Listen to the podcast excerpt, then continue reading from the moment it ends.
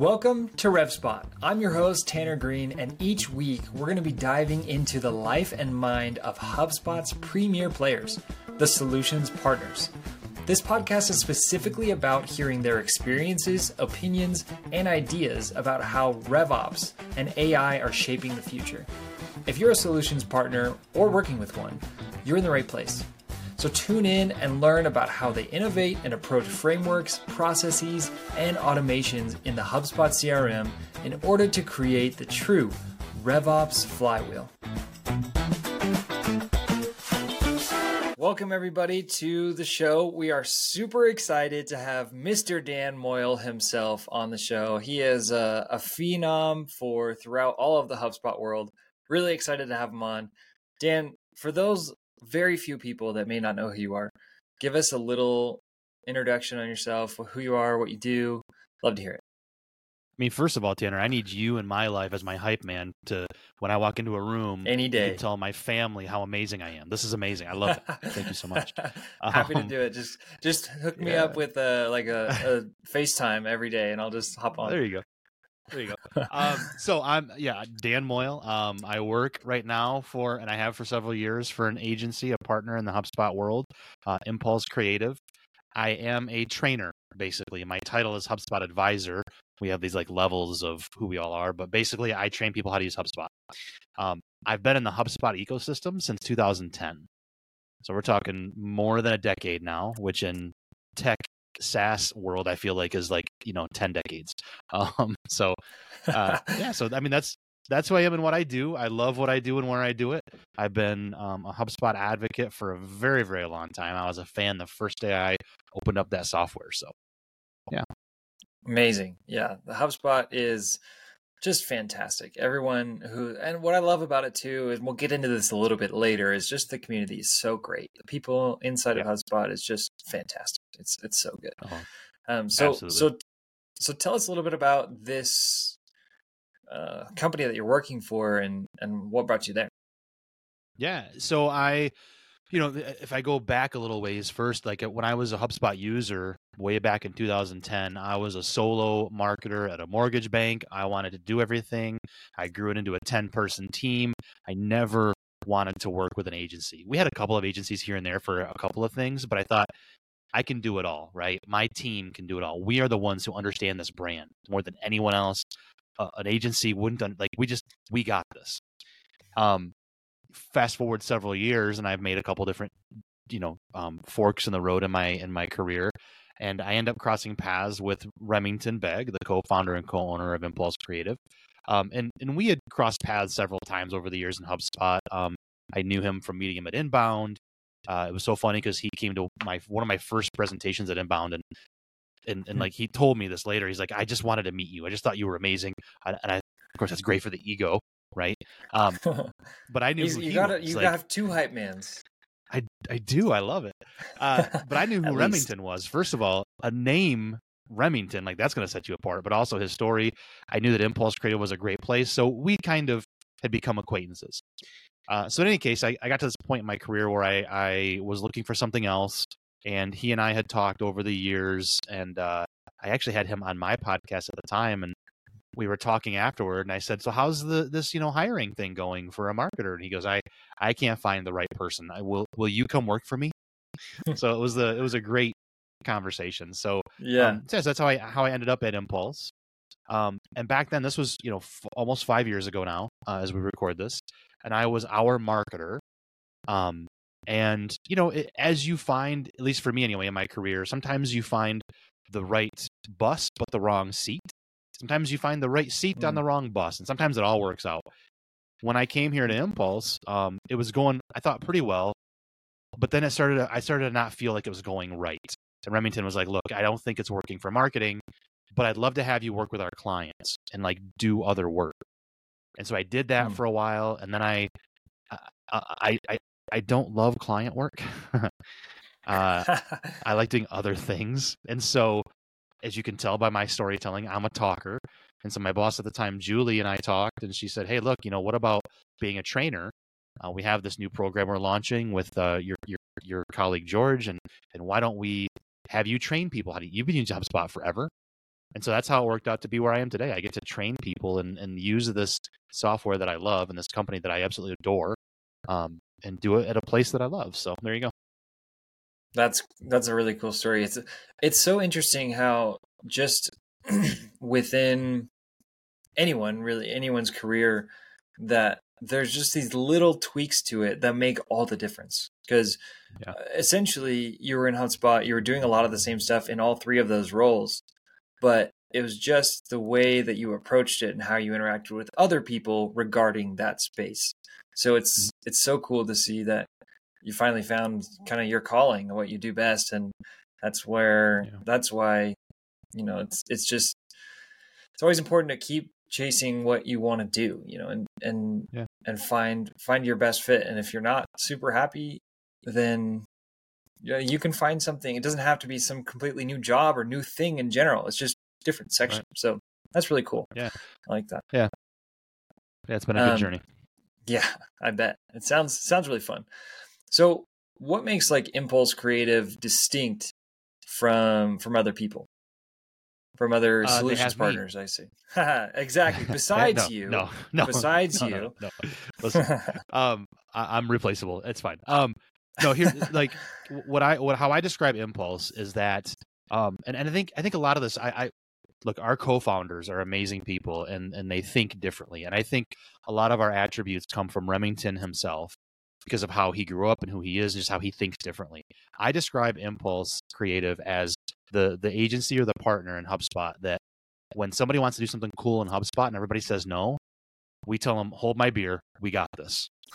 We we uh, we like to have a little bit of fun first of all, so there's that. Yeah, um, but also truly like you know we've had people come from even HubSpot and say, "Yeah, we we we have this client who wants to do this thing, we can't do it." But we thought maybe you might be able to help them. And we're like, yeah, sure and we'll build some of the coolest stuff in HubSpot. And it's just creative and custom and amazing. Um, and it's and it's technical, right? Mm-hmm. Like I've seen some amazing designers make beautiful websites or campaigns or landing pages, and that's great. We go into that technical side of things where people are like, "Oh, when I push this one button, does these 17 things," and HubSpot said they that it couldn't do that. Um, that's that's I think what sets us apart. It's that thinking differently, having that technical expertise, and just making beautiful things out of it. But truly, Tanner, I think what, what it comes down to is understanding the opera, operations side of it and saying, here's how the the the code works, and here's how strategy works, and how can we marry those two things, right? If you want to be mm. able to measure the effectiveness of your campaigns, we need to look at the campaigns tool. That makes sense. But if you want to do something outside of that, how do we operationalize it and how do we use the tool to do it? I, like I like to keep things as simple as possible. I'm a simple guy. I like to tell people on my calls, I'm kind of a dumb dumb, so keep it simple for me. And I think of mm. operations in a simple sense of how do we make processes repeatable? How do we look at the things that we're doing, whether it's technology or the processes we have or the people in their in their places, and keep it um, standardized as much as possible so that we can have those boundaries. We can be very creative within those. Right. So, operations to me is that side of it. It's a combination of um, strategy and technology and processes in order to make things run smoothly. Right. Um, so I so when I think of like being able to operationalize the thing that you're asking about, I'm going to start with the basics and look at it from that point of view what do you want to is is it a workflow in HubSpot? Is it some kind of a code?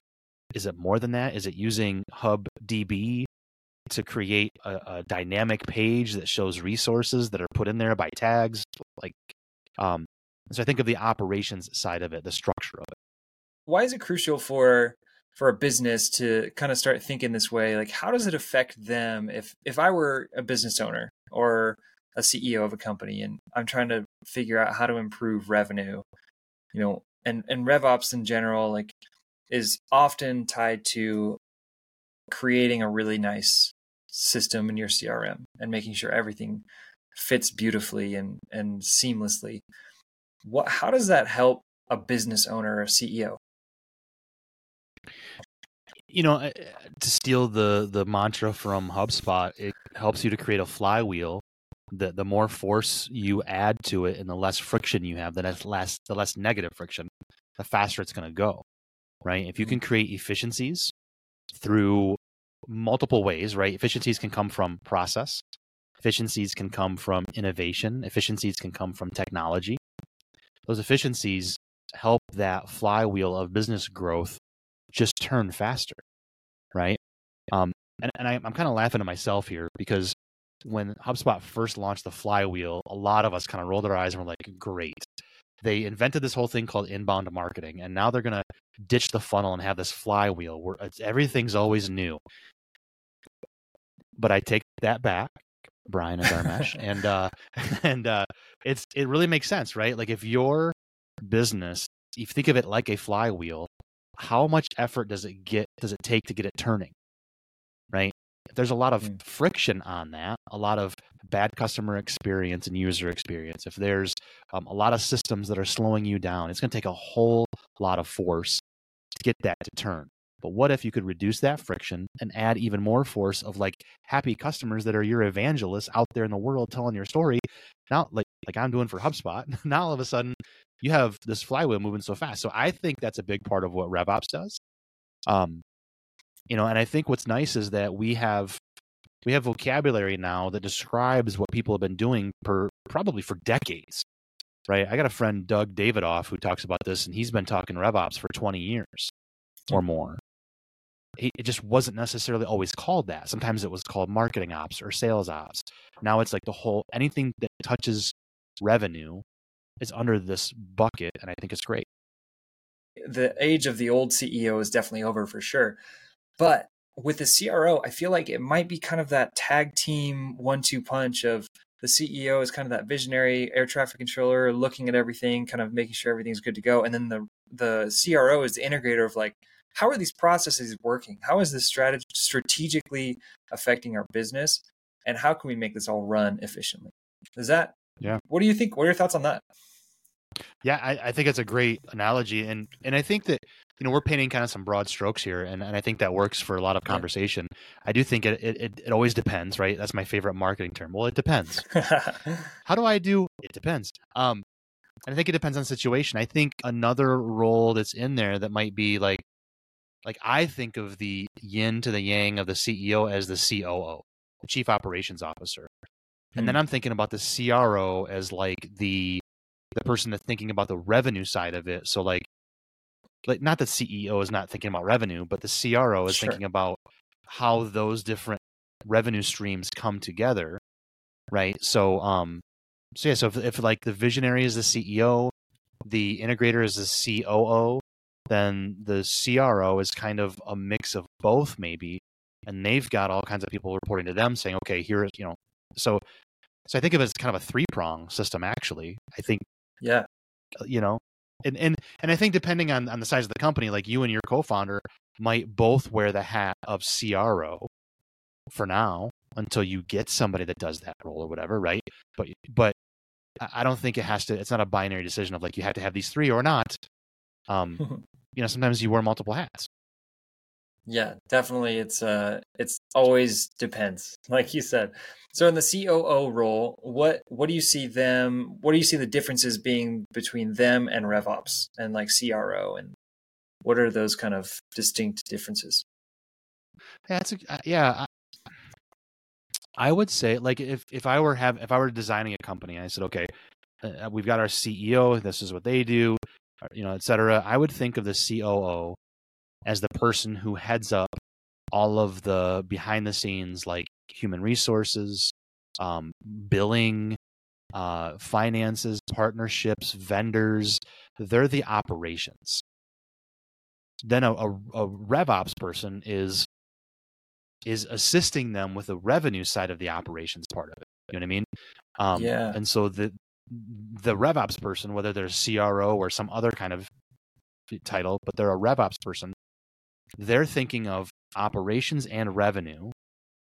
So they're they're they're working with or maybe reporting to both the CEO and the COO.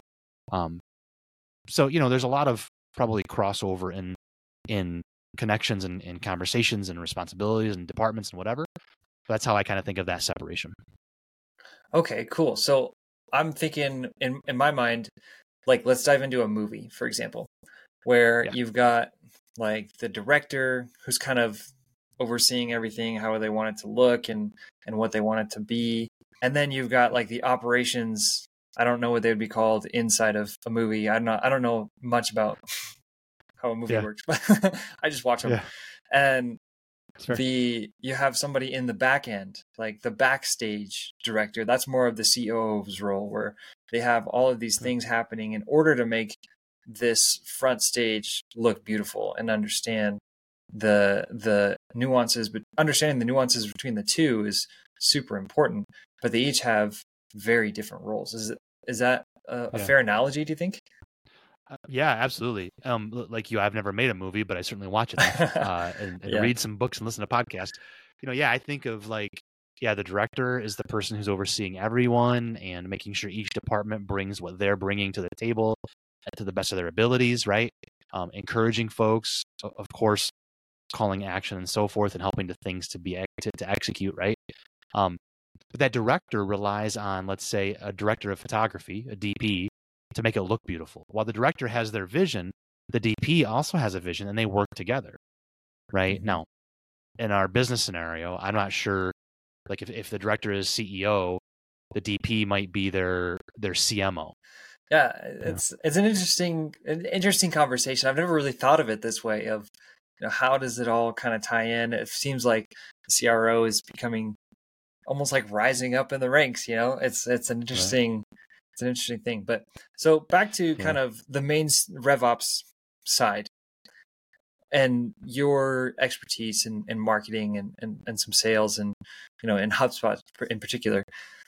Where are some of the the pitfalls of the handoff between marketing and sales that can really should be fixed? For me, again, I want to keep things simple, right? To me, not to simplify it too far, it comes down to communication. Hmm. Almost every pitfall I see in that marketing and sales handoff comes down to communication. Here's what I mean. If I think back to my early days of marketing, um, all of I worked at a mortgage company, so I worked with a bunch of uh, loan originators, or loan officers, or LOs.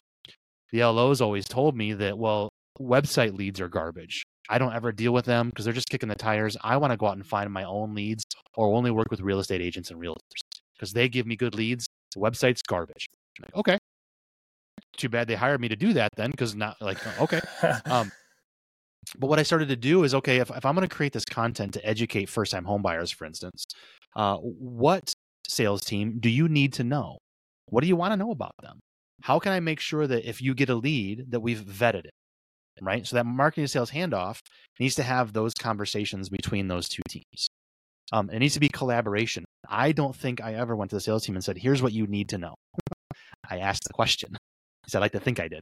Um, and then I listened right? And then I would a- I would ask clarifying questions. Um, if something didn't make sense to me, I would either like push back and say, "Well, are you are, you- are you sure? Like, do we really need to know their mobile phone? Do we really need to care if their their what, what their gender identity is? Do we really care? Like whatever, right? Um, Mhm. but then I would ask those clarifying questions, and so I think that that marketing to sales handoff starts with communications. From there, what can we build? You know, and so I think of like the again the operation side of it if we're building some automation so that we nobody has to do this manually with tedious work of checking all the boxes and saying here's a good lead sales what if we can use a workflow to do that and how do we build that up? Should we think about lead scoring? Do we think about opportunity scores? Do we think about um, personas? Do we think about behavior? Uh, do we think about demographics if we care? Like what do we, what do we care about? And so that's where I see the biggest pitfalls is not communicating, not asking your sales team what makes a good lead. And then the second part of that, by the way, is to go look at the actual data, right? Sales says that if they know these five things about a, a contact, a prospect, and they've been to our website 50 times, they're a good lead. We go look at our CRM and we realize that they have, we have a bunch of customers who've never ever seen our website. Does website traffic actually matter? Like maybe it doesn't, right? Hmm. Um, so the, asking the sales team and then putting that into our data and, and testing it, and then coming up with um, a way to differentiate between a general lead and like a sales qualified lead. Yeah, that's that's a really good point of that communication of kind of taking a step back and be like, do we even need this in the first place? Is yeah. this even relevant? Is you know asking those questions? It's almost like the sales and marketing team are just kind of bouncing off ideas of each other of what is working. Like, hey, tell me what is working for you and and we'll try and do give you more of those. And on the flip side of sales is hey, tell me where you tend to find these people, and you know we'll we'll try and ask, form our questions around those people, and just kind of slowly, you know, make that as pinpoint accurate as possible towards ultimately the ideal customer profile, I guess. Yeah, that's the dream, right? Being able to to have that communication and understand the buyer's journey looking at things like customer analytics reports or whatever, or customer journey reports. Um, yeah, it's great. Yeah. So on, I don't know how much, uh, in your experience, Dan, how much you have with the sales to the to the customer service side. What are some of those? Are you are, would you say kind of the same thing as just it's the communication that's the most important part, or would you say it's something else? Is uh, I'm I'm feeding a fed horse here. It's communication, right? It's yeah, like it's it, it's feeding a fed horse. Here, I like that. it's it's less violent than the other cliche. Yeah, I I've um, always thought that was weird. I was like, why? This just doesn't make sense. Yeah, I'll tell you, in my experience, um, one of the things that I do as a trainer is I'll get uh, assignments from HubSpot, and so their sales team will talk to a client figure out why they want HubSpot, what are they going to get out of it, what do they want to get from their onboarding, and we'll be assigned to that file. If there's good notes in there, that handoff is seamless, right? If the notes are bad, it takes a lot more effort on my end to understand the client and work with them. Now, some of that is certainly just policy and people communicating. Some of it is uh, tools. I don't have access to HubSpot's CRM that information may exist in their CRM. I could have maybe gone to that file and say, oh, here's the call they had with them on this date, and here's what the, the transcript is or the summary is because we have generative AI now. Like, here's what I know about the client. So I don't have to ask them the same questions they were just asked 15 times from the sales team, right? Hmm. um, so that's one of the biggest things I, I find is that lack of communication really hampers that initial handoff and that that that interaction and that relationship that sales has worked so hard to build then gets chipped away at because nothing was communicated to the service team. Um, now, again, that's a worst case scenario. I wouldn't say that always happens. Not that nothing's been communicated. I sound a very like yeah. concrete there, right? Um, but that's where I see the pitfalls coming from. Um, the second thing is over promising, right? Um, now, mm-hmm. I've worked with sales teams. I've worked with some amazing salespeople. This this is in reference to none of them. But imagine a world in which a salesperson overpromises and says, "Yeah, we can do all of that," and then what? you get that, that client as a service team. right, right. They're never that way. Every once in a while, that happens, right? And then that that overpromise and under under deliver, man, that's hard to come back from, hmm. right? So those two things, miscommunication and overpromising, I think, are the two biggest things from sales into service. Yeah, that's that's a great point. How do you make sure somebody doesn't overpromise? You beat them no, uh, that's a. You know, I think it comes back to uh, operations. If you have operationalized okay. this process, you have you have the operations of um, scripts that they can use. They don't have to follow every word, but like they've got scripts, they have documentation. Um, we've used tools like Tettra to make sure we have everything documented. You can go search it very easily and find it. Maybe you've got an internal wiki built on something, like whatever that is, have that stuff there.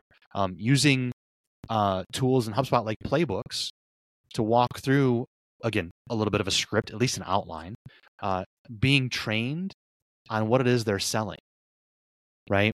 Imagine hmm. going to buy a car and the person selling it to you says, "Oh yeah, you don't have to charge this thing." It's like let's say it's an electric vehicle, but like you don't have to charge it when that often when it's below 20 degrees Fahrenheit which by the way in Michigan it is right now. It's super cold. Oh my gosh. In reality, that thing better stay plugged in all the time because that battery doesn't survive all that well in the winter, right?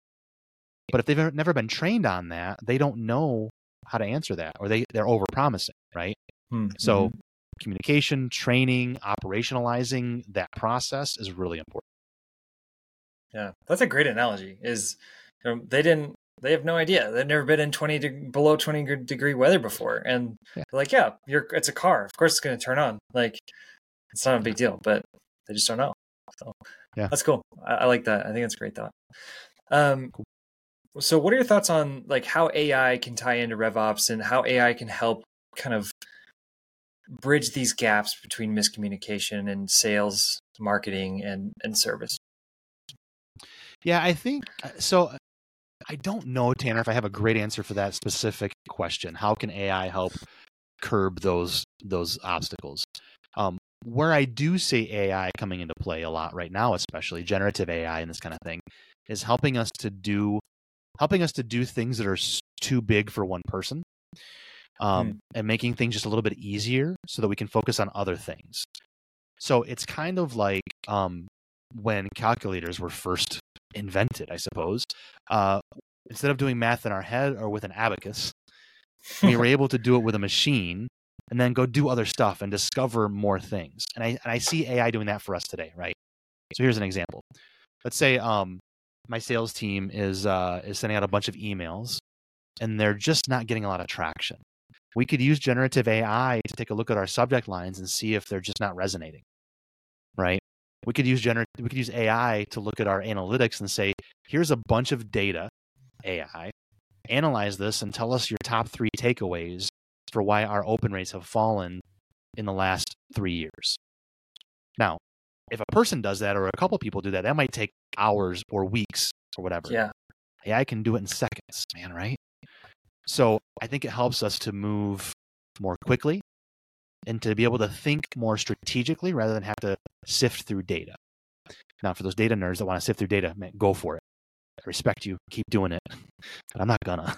Um, I think that's I think that's a big one. I think you know again, like thinking about um, looking at all of our data and being able to analyze it, build a report without having to figure out what's the x axis and what's the y axis and what properties I should bring in and what filters and blah blah. If I just can ask something to do it for me, I'm happy right?